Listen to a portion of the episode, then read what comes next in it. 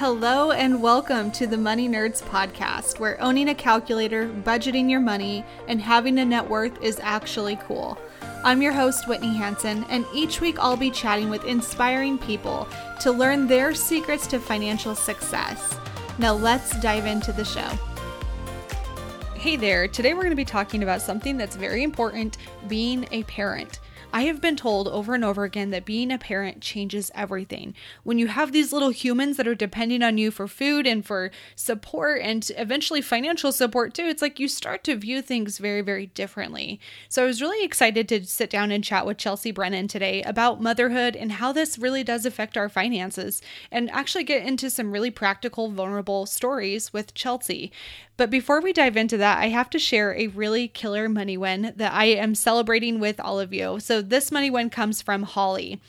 Holly says, Money win. I worked Labor Day, cashed in 12 hours PTO for that holiday incentive, and worked two extra 12 hour shifts for overtime pay. My paycheck was $1,000 extra today. My husband and I are booking a trip to Charlotte, North Carolina this fall. Hashtag money win. Holly, I am super, super proud of you. I think you did everything correct. You gave yourself an incentive by giving, you know, saying, hey, I'm going to work these extra hours, this extra shift. And your incentive is you're going to take a sweet vacation. So I think that's really the correct way to go when it comes to this stuff is to tie it somehow into something you care about, something that's like a reward for you.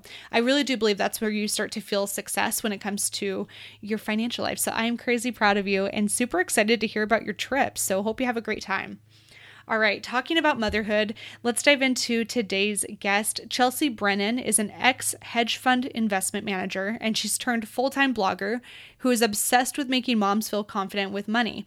After several years working on Wall Street, she made this really big life change to choose family and passion and a positive impact on the world over money. Chelsea's a recovering perfectionist. I totally understand that. An aspiring homesteader, a full blown Potterhead Yes, she does love Harry Potter. This is true. And she lives in Connecticut with her husband, a rock star stay at home dad and board game enthusiast. She's got two young kids, two boys, a puppy named Stitches, and 14 crazy chickens. Can you imagine? Like, I just want to see what Chelsea's house and her life looks like. I would love to just like a day in the life of Chelsea. I think it's super, super interesting. In this episode, we get pretty vulnerable. We talk about life before Smart Money Mom is what she was doing, how her hedge fund investing career really got started. We talk about her journey to a balanced mindset when it comes to saving and spending, M- misconceptions of postpartum and how this affected Chelsea.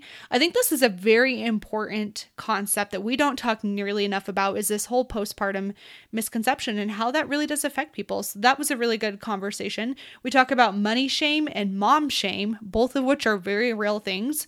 We talk about struggles that come with motherhood and a really exciting opportunity to join her brand new summit. It's called Mama's Talk Money Summit.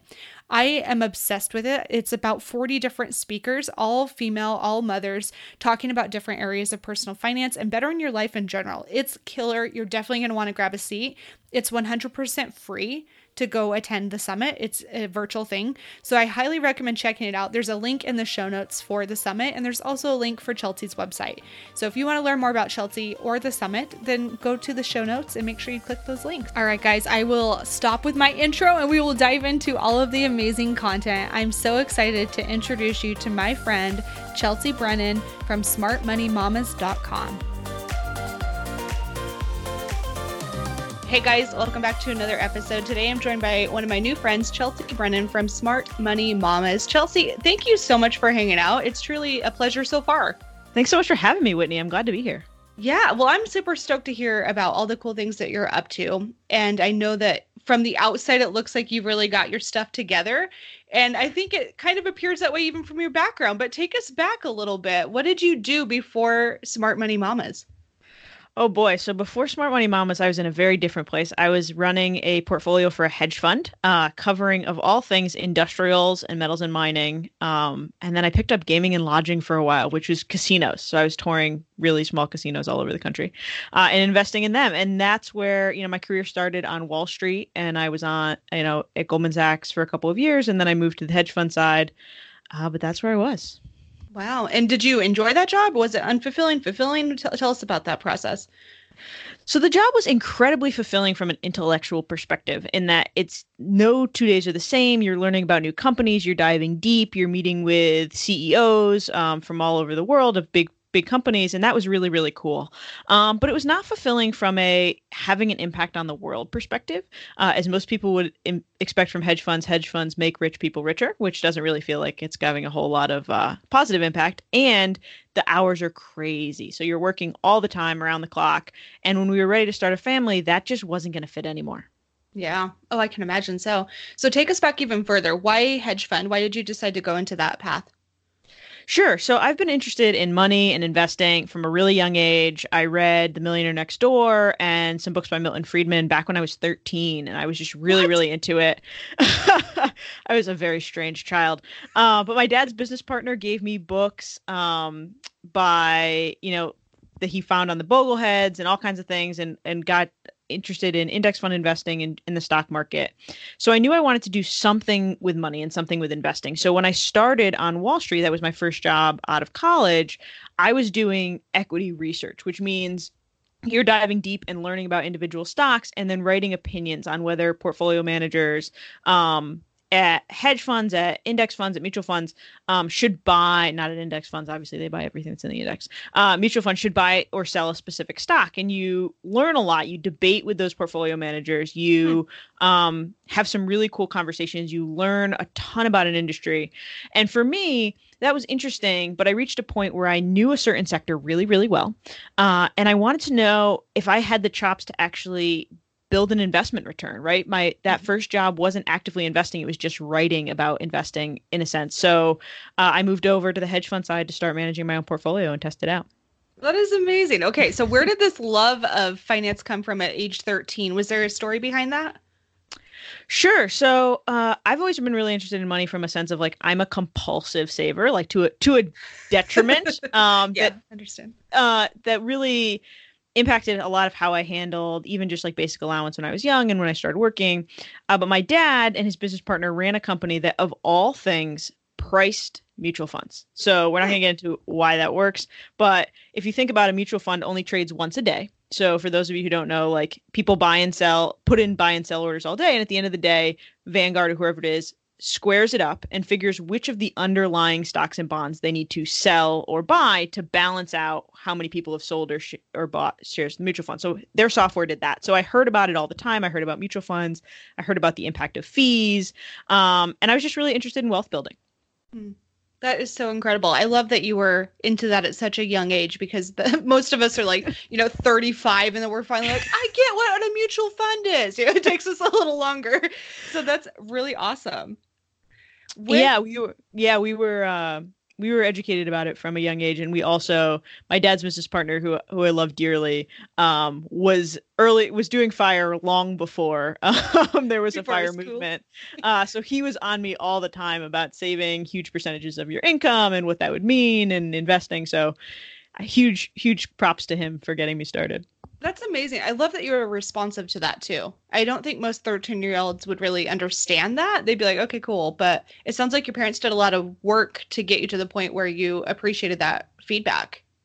So my parents had a different relationship with money actually, and I really, I really credit it to my dad's business partner, who was a close family friend.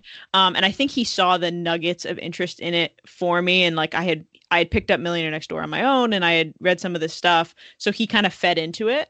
Um, but my parents, it's not that they didn't talk about money, uh, but they definitely always spent more than we had. Um, and that was kind of clear to me by 13, 14. I was starting to see that, like, hey, maybe we don't actually make this much money when we're, we're stretching ourselves a little too thin. Uh, and that pushed against my compulsive saver thing, right? Of the need for security. So I went even farther towards, okay, let's send, save absolutely every single penny. Mm-hmm. So now I presume you've you've kind of found a balance between that like scarcity mindset of I have to hoard all my pennies and I can actually spend. How did you get to that point?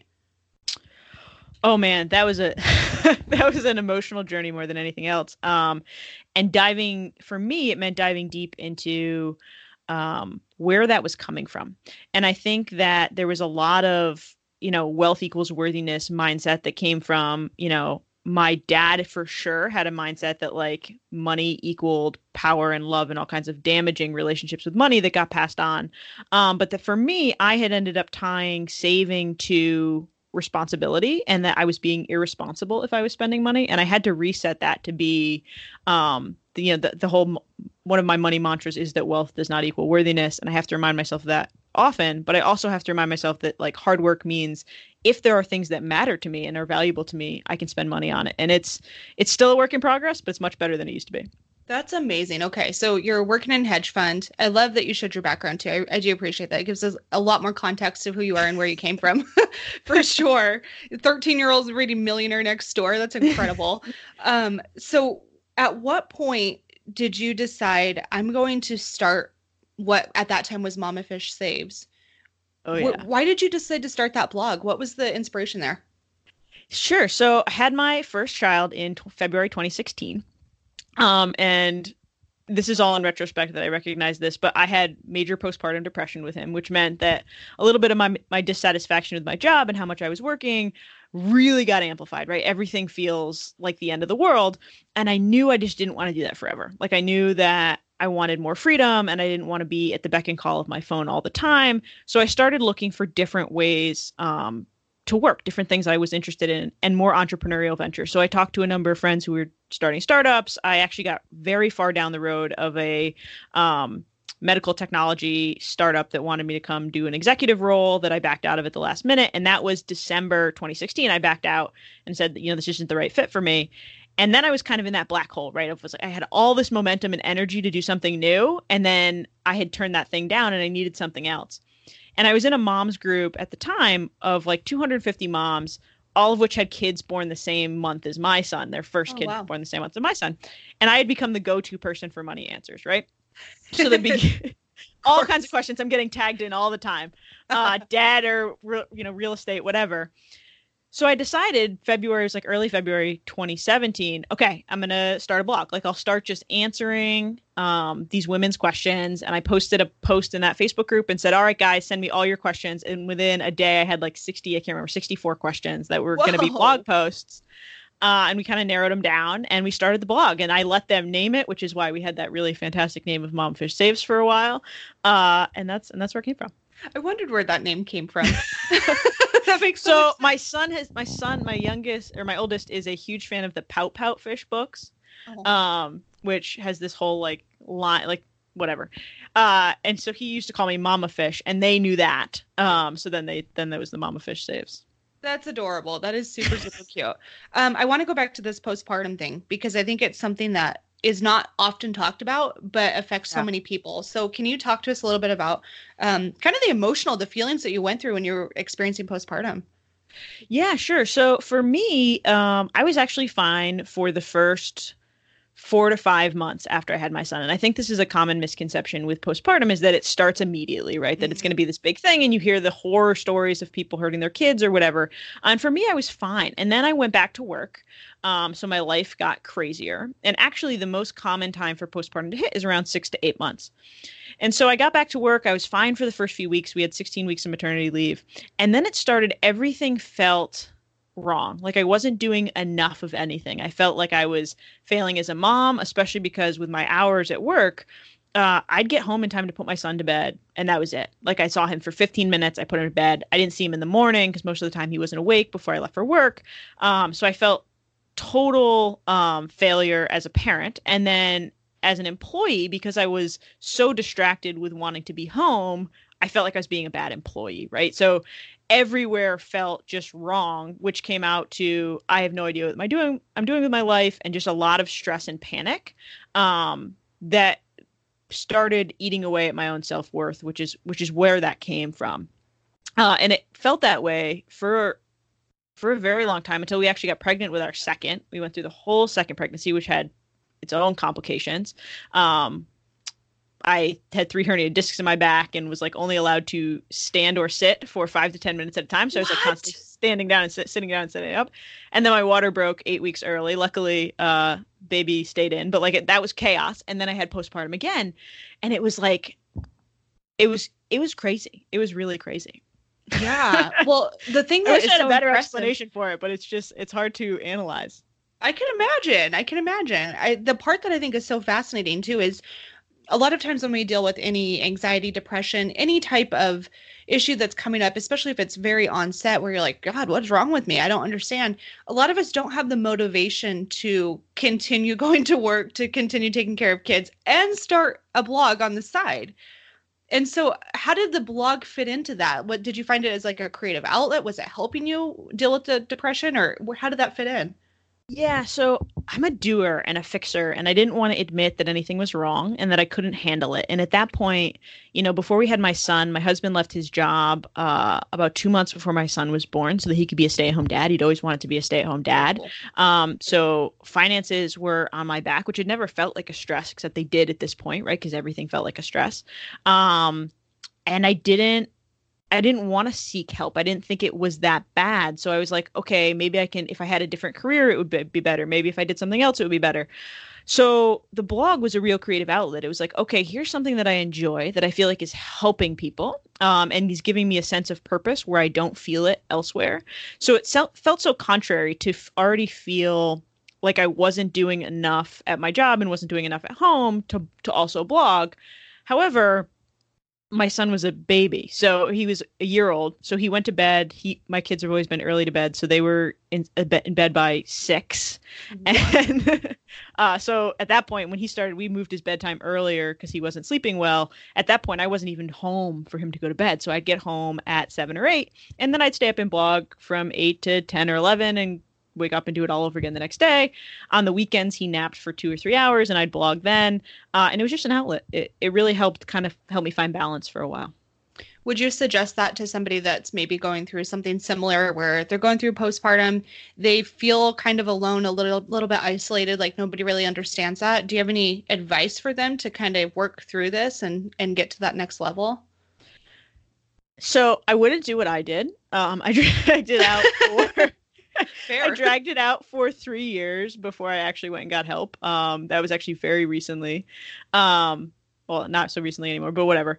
Um, I would forget the shame that's associated with it. And this is mm. not something that happens to someone else. This is not something that is a weakness. This is not, you know, you are not alone. This happens all the time. It happens to most women in a way that they don't even realize it happens until it's years later and they've fought tooth and nail through it on their own. And then when they they're better, they realize.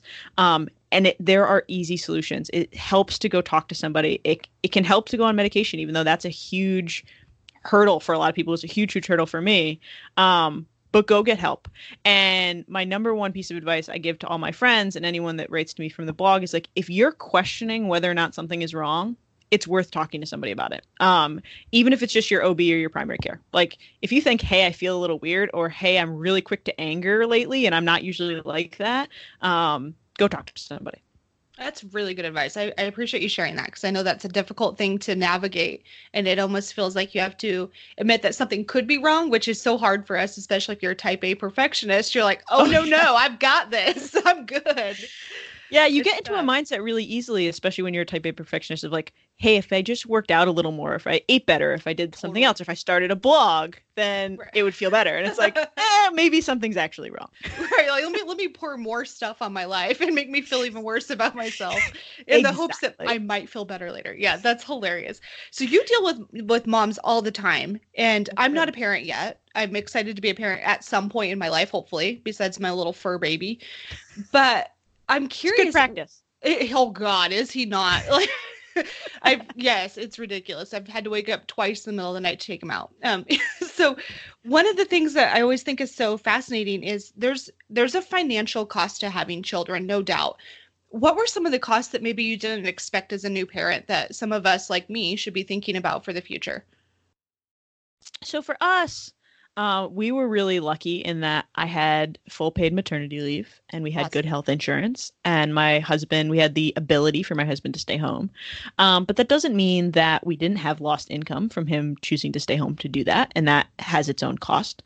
Um, we didn't, you know, the biggest expense for us that wasn't expected was I was 100% on board, prepared to breastfeed for a year. Like that was my goal. We were going to breastfeed for a whole year. Uh, and you know what? My kid just didn't want to. we spent, dude. he was born really he's super tall and skinny he still is uh, so he was born in the 100th height percentile and the 7th weight percentile so he was a big string bean um and he just he wouldn't eat and he had he had trouble latching and we went so we spent hundreds of dollars going to lactation consultants. I think we went to six or seven lactation consultant appointments. Um, we went to a pediatric ear nose and throat to see if there was an issue with his latching. Um, i got you know infections and things from trying to deal with that so that was other medical costs. There's all kinds of stuff associated with that. And then we needed formula which was not built into our budget and that is really expensive right? So we had hundreds and hundreds of dollars of extra costs just from the lactation side. And then when we chose to finally go to formula, he remained a picky child and would only eat um, pre-mixed formula, which you don't know yet, but it's basically like a mortgage payment if you can't buy the powder. Um, he would not eat it. He would get horrible stomach aches and then continue to lose weight. So um, we spent a lot of money on feeding him that we just didn't expect. And then the other than that, I think for people who are worried about the cost, um, we fell prey to a lot of marketing around kids. And I think a lot of moms do of like, you need the perfect nursery and they need new clothes and they need all these toys. And we wasted so much money. Like, my goodness. They, first of all, they're potatoes for the first like two months of their lives, right? They don't do anything. So they don't need anything. Um, we, he could have worn a onesie for like white onesies for two months and no one would have cared. Uh, and then once they start moving, all the studies actually show that fewer toys they interact with more and they learn better with less stuff around. Mm-hmm. Um, so making sure that you kind of pick a few key toys, a few educational toys that are around, and otherwise they'll kind of pick up what's around. Um, my my youngest right now, who's 18 months, um, he loves pulling spoons out of the kitchen and climbing things and just generally causing a ruckus. Uh, he almost never touches his toys. So as far as the cost, of course, of course we try to distract him, but he's just not going to have it. it's like no way. Uh, and then the other thing is is buy nothing groups. So now um, we pass on most of our kids' stuff, and and so many people in our community do through our local buy nothing group to new moms of like, hey, here's this bouncy chair that my son used four times because he didn't like it, and it was three hundred dollars. Do you want this brand new bouncy chair? Um, or however much it was i don't remember anymore. Uh, but we passed stuff on through there. So so find alternatives. It doesn't have to be crazy expensive. Um, there are ways to handle childcare other than you know choosing to stay home unless that's what you want to do which is like um, i have some friends that do nanny shares and interviewing um, daycares really early. Hmm. but yeah there's absolutely costs associated with it. I think a lot of it is saving an emergency fund because you're not going to know where that ex- where that surprise expense is. Like for us, it was feeding. Uh, for other people, um, it can just be different things. So when you were looking at your emergency fund and you got pregnant, did you decide at that time you're going to boost your emergency fund even higher? Was that already in place? How did that work for you? So we had a pretty strong emergency fund in place. Um, what my, I worked in a really strange play, a strange career where two thirds of my income was bonus. So I had mm. a base hmm. salary, and then one day a year I made two thirds of my income. So we always lived in a way where we only lived on our base, uh, only lived on my base because we always knew as well that my husband was eventually going to leave and become a stay-at-home dad so we never wanted to build a lifestyle inflation where we were relying on his income. Uh, so we had a, a, pretty sizable emergency fund already. Uh, we had the cushion that is al- allowed by the bonus because we never banked on it. Um, so we were in a pretty comfortable place. We did start at 529 uh, mm-hmm. as soon as i got pregnant but but that was the biggest change for us. I love it. I think that's that's really awesome. For somebody that is maybe experiencing pregnancy and they're like all right i've got eight months until this kid's coming. What do you have any suggestions? Like if they already have an emergency fund in place is there anything we can do to mentally prepare for the financial cost of having a child? To mentally prepare um i'm trying to think through what what we would have done differently. I think the biggest thing would be to start to set aside money in your budget every month to kind of if you don't have an emergency fund start to build that up a little bit or just create a category for your budget that's like baby bean or whatever you're you're calling them uh, at that point um, that you get in the practice of like hey there's going to be money that we need for diapers and food and clothes uh, let's start setting it aside now and building that habit so that when it comes it doesn't feel like as much of a shock and we don't have to shift our whole lives around. Uh, do it when you're pregnant and not when the baby's here because then it gets going to get a lot harder um, the other thing to keep in mind is I know a lot of people talk about stockpiling when you're pregnant mm-hmm. so that you don't have that those big expenses like okay let's go shop coupons and get diapers um, I've seen a lot of moms get burned by that in that not all diapers fit kids the same way. Um, so they will buy hundreds and hundreds of a type of diaper that their kid just does not use, right? And then there's no way to pass these things on, uh, except for giving them away for free. So I would recommend, you know, start the savings fund, make sure the money's there so that when the kid is there, you can kind of buy what they need. And then otherwise stay pretty minimalist around it. Have a couple of outfits in newborn, a couple in zero to three because you don't know what they're going to fit in. Um, buy the smallest pack of three or four different diapers uh, and see what works best before you start stockpiling. Uh, but yeah, I really just start building that saving practice. I love it. That's really, really good advice too. I, I wouldn't have thought the not stockpiling. So that's good to hear, but it makes perfect sense. I'd be like I- loads of diapers. Like, oh great, now I can't even use them. well, and it's hard. You see, you see it too of like sometimes formula is so expensive. So for people Yeah. that know they're going to formula feed, they'll watch for big sales and they'll buy it up. Um, but formula expires, which is is, you know something that people forget, or your kid just might not eat it. I mean, between stomach issues and and whatever it, whatever reason, um, you know, my oldest being a total picky monster, uh, you just don't know. true, very true. Which reminds me too, because a lot of a lot of times for women, we associate being able to even breastfeed with being a good mom.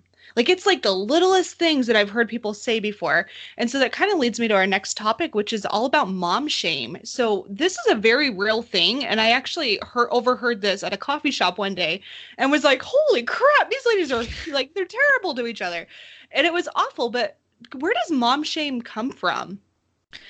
Listen, I think similar to shaming people's money choices, it's something that none of us feel like we're doing 100% right. So there's so much discomfort around it, so much questioning ourselves that it's easier to point to other people and being and say they're not doing what I'm doing, so they're wrong. Um, because any other doubt, we just can't we can't handle it. Um, and I think that's I think that's the root of a lot of it. And I think some of it too is self-inflicted, right? So this pressure to breastfeed, pressure to bottle feed, it's often not an outright attack. So the woman you heard in the coffee shop, like that does happen, right? Someone saying like, "I can't believe you're doing X, Y, Z," uh, but more often it's we see a post about somebody doing something different and we take it as a personal attack. Um, like someone posts and says, "I never let my toddler watch TV because X, Y, Z." And you do let your kid watch TV, so then it's immediately your own guilt, which comes out as anger. Um, even if it's not something to be guilty about, right? Like, Yeah. okay, I was totally the person that was like, I'm never gonna let my toddler watch TV. But you know what? Sometimes you have to make dinner, and like sometimes, or you're tired. or you're tired, and like an uh, you know an hour of Curious George is not gonna kill them. So, so yeah, I think I think it's a lot of just questioning ourselves is where the root of it is. I think that's so true, and you're spot on. It's not just even with with being a mom; it's all across the board. It's money shame. It's everything. Where you're you're right. It's the only thing that we have control over is how we interpret peop- what people are saying, and if we're interpreting that as I don't have enough or I'm not good enough for because of these reasons, I don't do this, so therefore I'm not enough.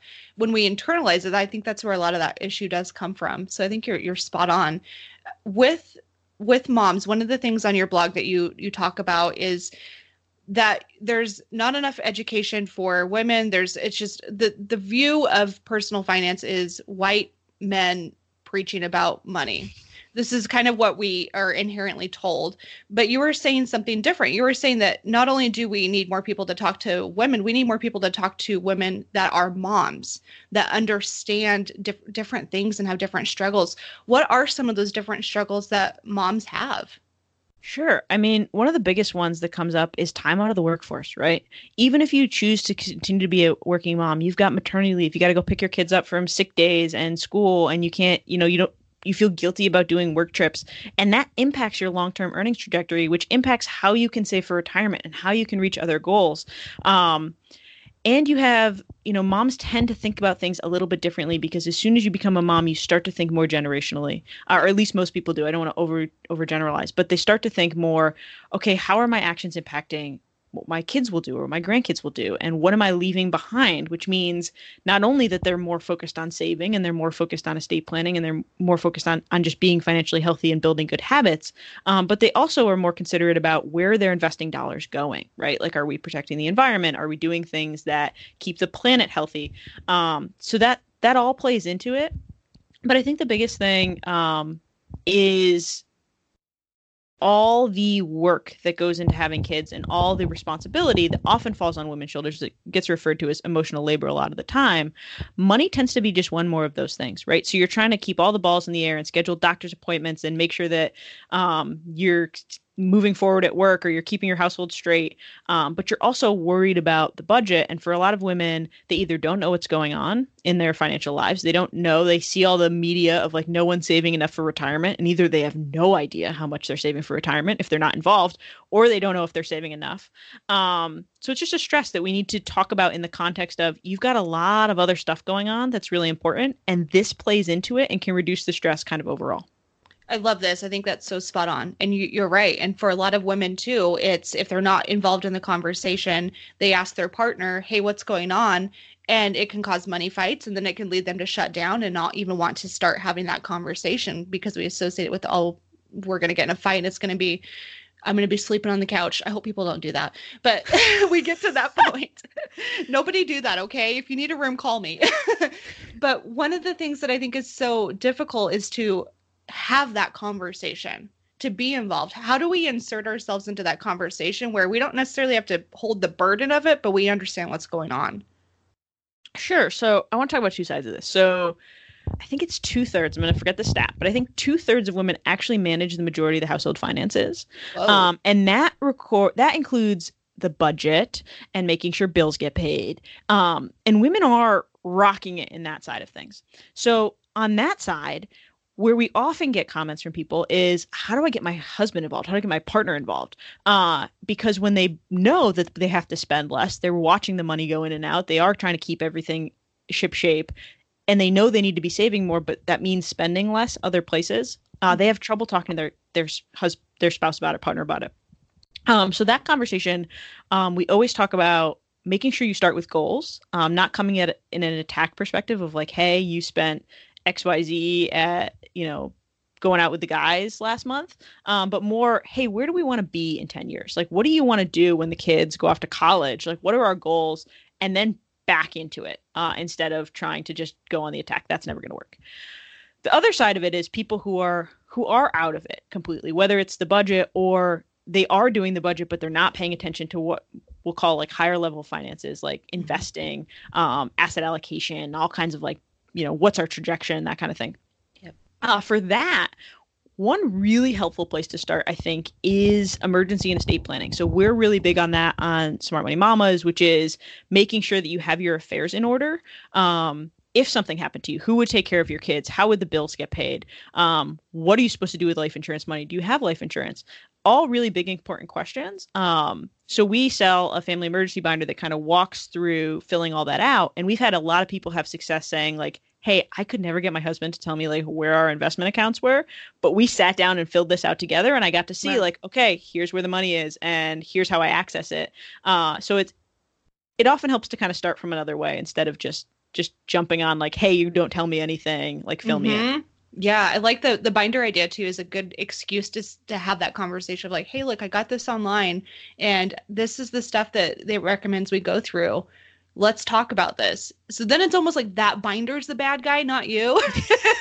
well, and it is, and it can it can say like, hey, like there's this investment section, and honey, I just I don't even know what's in here. Can you at least fill this out for me or tell me where to find this information? Uh, and it's actually really helpful with parents too. Of like yes. for those those of us moms that are in the sandwich generation, our parents are getting older. Yes. Instead of pushing them about getting their estate in order, saying like, "Hey, I just filled this thing out."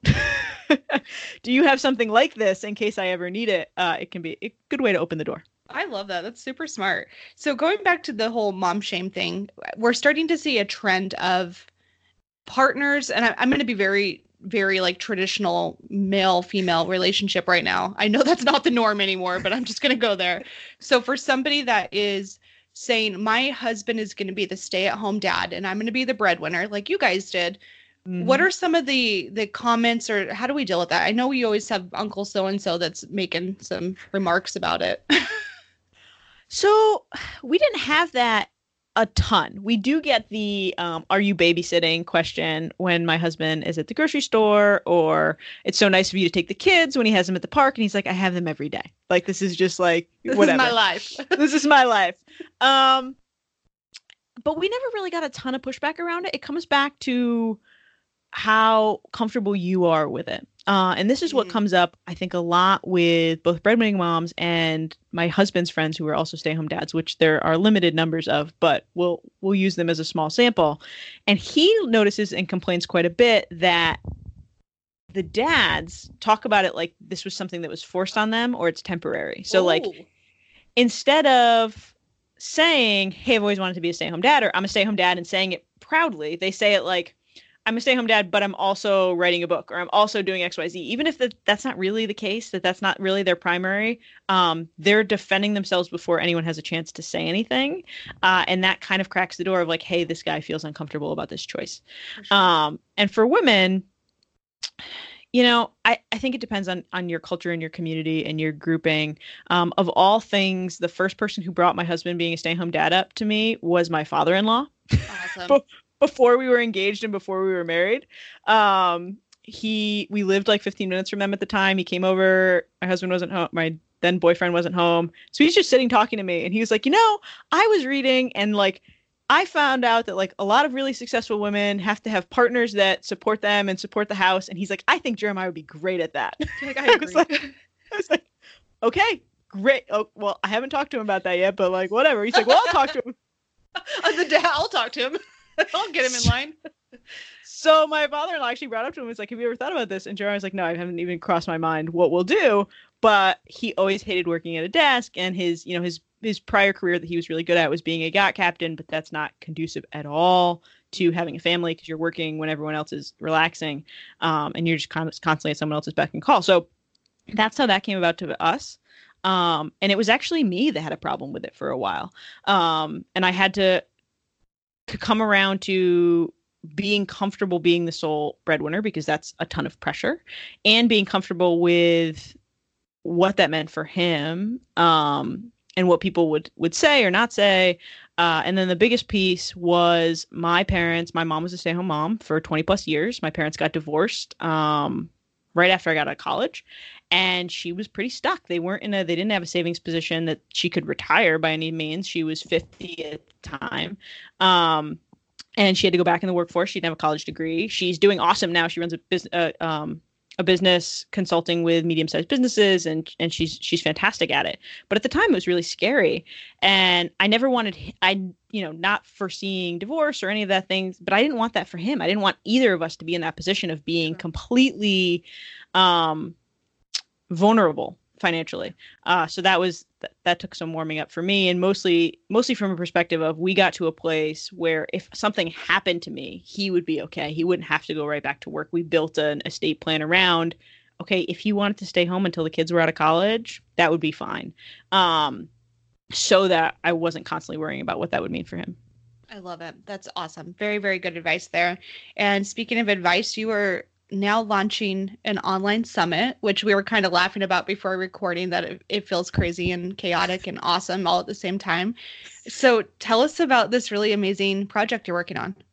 Absolutely. So we are working on the Mamas Talk Money Summit. It's going to go live from October 21st through the 25th.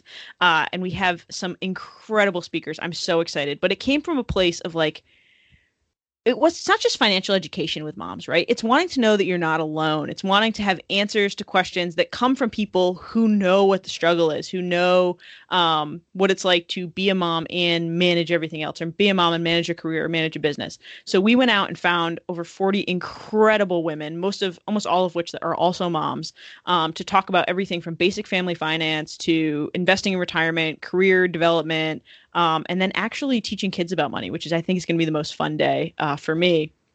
And we're gonna we're gonna just talk. We're gonna get together. We're gonna keep it casual uh, and really make sure that um, tons of moms in our community can find other people that are living their same goals. That's amazing. Is this a free summit? People can attend live for free? Absolutely.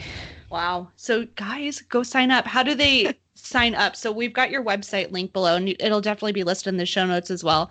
Is there a link on your primary website where they can go access and sign up for the summit? Not currently because I'm a total slacker. Uh, but totally understand. if you go to mamas smalltalkmoney.com backslash waitlist. Uh, you can sign up now. We won't have actual ticket registration open until October 7th, uh, but you can get on the waitlist there. We're sharing uh, bi weekly newsletters of what's going on with preparing for the summit and some behind the scenes. Uh, so you can get signed up there. I love it. I love it. Chelsea, before we officially wrap up this conversation, which has been so eye opening and so awesome, so I appreciate you doing this with us. Um, are you down for some rapid fire questions? Let's do it. All right. So, my first question for you What is one purchase you recently made that has made your life better?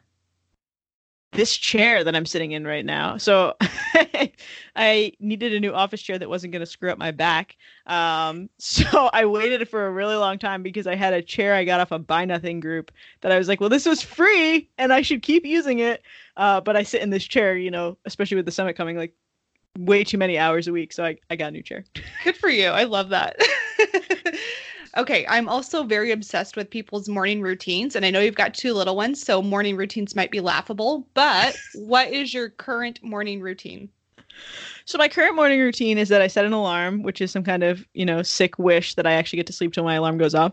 And my toddler comes in at some point to tell me he has to go to the bathroom, which is great because he has to walk past the bathroom to come tell me that he has to go to the bathroom. Uh, and then we get up and we feed them. Uh, and then I head, I pack my lunch and head to work. Uh, I write my, I have 10 long term morning goals. This is what you we're going to get into the actual routine that you were asking about now that all that's done. Um, I have 10 long term uh, goals that I rewrite every morning. So I write those. I meditate for about 10 minutes and then I get to work. Oh, very cool. So with the 10 goals, are you just like, you're just physically rewriting them to visualize them? Is that how you do it? Yeah, I want to keep them front and center. And I have a tendency, um, I'm a bit of a dreamer of like I have big ideas all the time, so I tend to be like I'm halfway down the path to doing this, and I'm gonna go over and do something else. Uh, so this helps keep me focused. Of hey, this is what I'm doing right now.